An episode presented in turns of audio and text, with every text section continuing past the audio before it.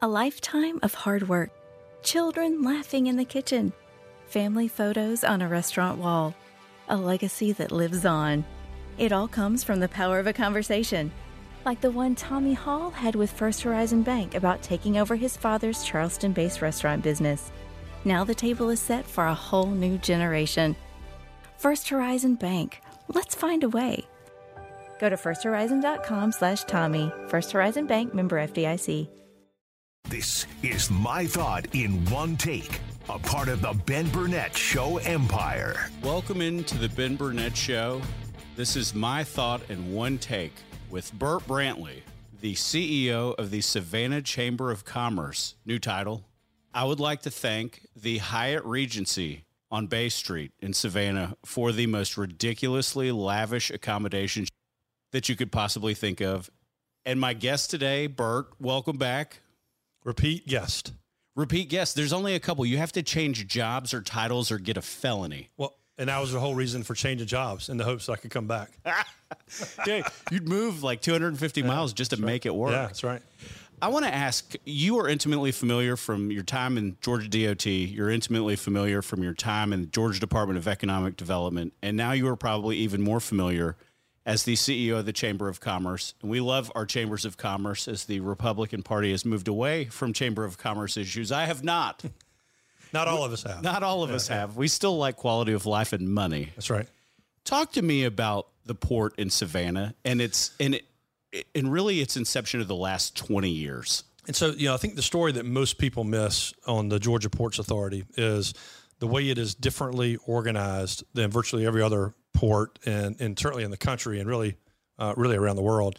Uh, and that is, we are a single user facility. We are a single owner uh, facility. So the Georgia Ports Authority owns all of the berths that the ships pull up to and and are and are worked. Uh, if you go anywhere else, New York, New Jersey, and, and LA Long Beach, and all these other places, the usually the shipping lines or, or some other operator, uh, there are many different owners within the, the, the port area. It's like an airline, a terminal. That's right. That's exactly right. And so for us, uh, if you think about no matter what ships are coming, we can move them to, to berths that are open when that's not possible in other places. If, if, a, if a ship's in a berth that's owned by X operator and the next ship's coming. For some reason, this one has taken a little bit longer. Can't move that ship and they just have to wait. But for us, we have much more flexibility and being able to, to work those ships. And so the efficiency that is gained through all the investment that's been made over there and just the structure, how we do it, and it's a quasi government entity, it is, a state authority, but they keep all of the funds they generate to reinvest back into, into the port. Uh, and so that setup over the years has led to the incredible growth that, that we've seen. And then the other piece is is the really smart strategic decision years ago to not go after the shipping lines, but to go after the end users, the Home Depots, Kia, uh, Lowe's, uh, the the the people that that buy and sell goods, uh, the goods, uh, rather than the shipping lines. And so the thought was, if we get them to build their facilities here, they have to use the the port of Savannah. Uh, and that was a strategic decision made years and years ago, but by really smart people that has worked out really, really well. So when you go up and down 16 and 95, you see these really large facilities uh, that are owned by the the end user, the end seller, Amazon and, and Home Depot and Target and all these uh, incredible companies that uh, that have built here. And so of course they're going to use the closest port. Uh, to bring their product through. Uh, and so these few decisions that have been made over the years and then continued smart decisions, continue to fuel growth, uh, and then we have some we have land to expand that other places don't have as they've built around uh, their port. So all these different little, you know, uh, maybe at the time didn't seem like that big of a, a, decision, but decisions that were made a generation and a half later, for sure. And the decisions that are made now are going to impact us down the road as well. That's why I always have to remember, uh, thankful for those decisions, but also make sure we're making smart ones now. When you think about what has taken place since your time, you were once many moons ago a lifelong bureaucrat. For sure. The swamp. Your photo is in the Capitol on Mount Rushmore. It was like, this is the wall of fame. In people's memories. Yes. yes You're still fondly talked about. what does it mean today and how have you seen it change? Like from a GDP perspective, to as the South has grown, as the right to work states have really dominated other parts of the country. I think its reflection here is probably the greatest from a state of Georgia perspective. I'm not going to pretend like it's Houston, Texas.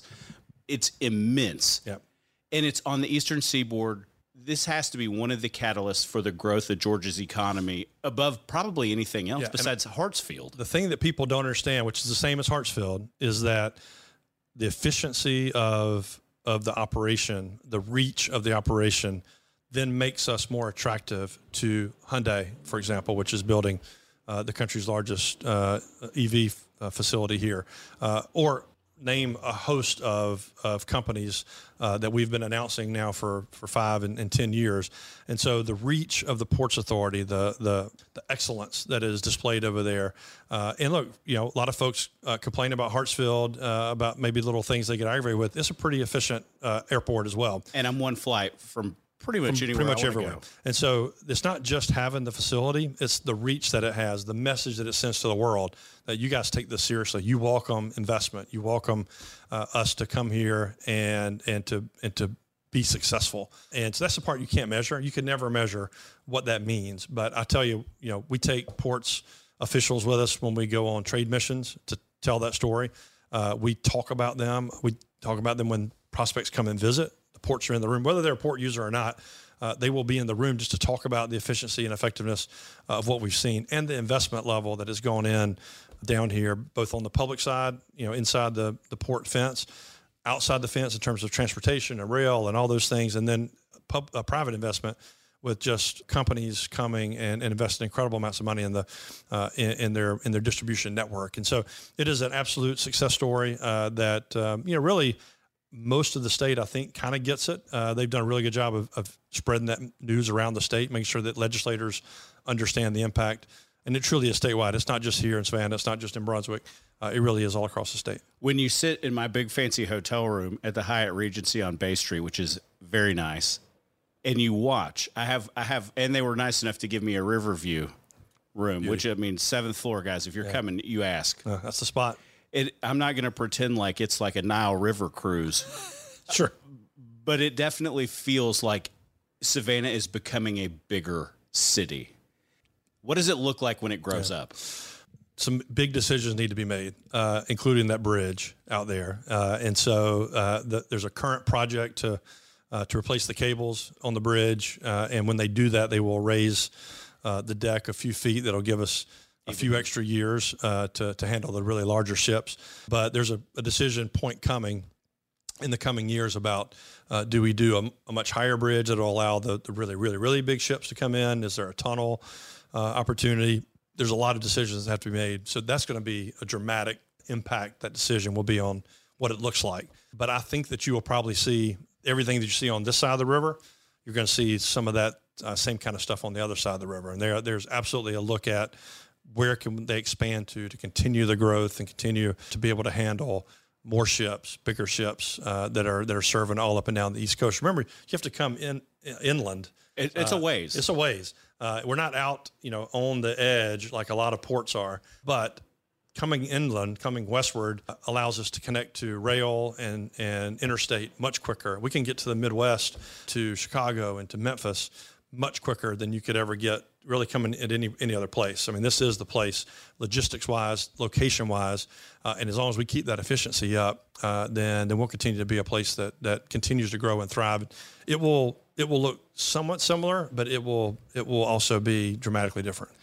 How do you see South Carolina participate as a partner in the Port of Savannah? Because I have to imagine its impact, even though they have the port in Charleston, which is not the same thing, but it's a regional port. Sure. How do you how do you see them participate in the decisions? Because it's a halo effect. It's right on the border of a state that has very similar values. Yeah.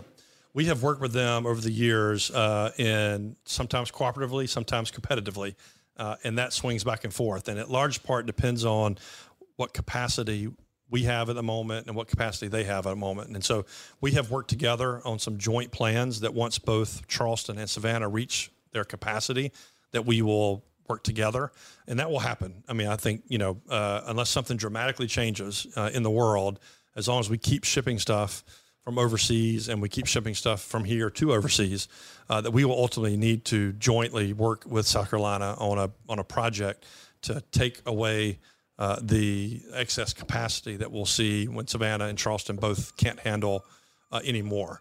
We're not there yet. We both both still have capacity now, and so it's smart to make plans uh, and to think about those things. Um, we've thought that was coming quicker.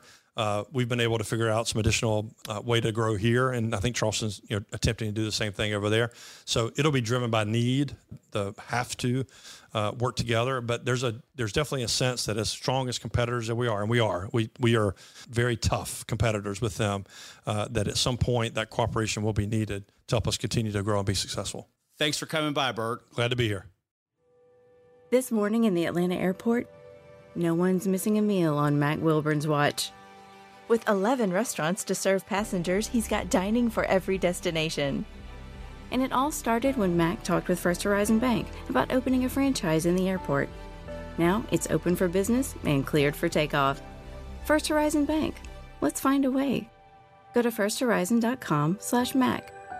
First Horizon Bank member FDIC.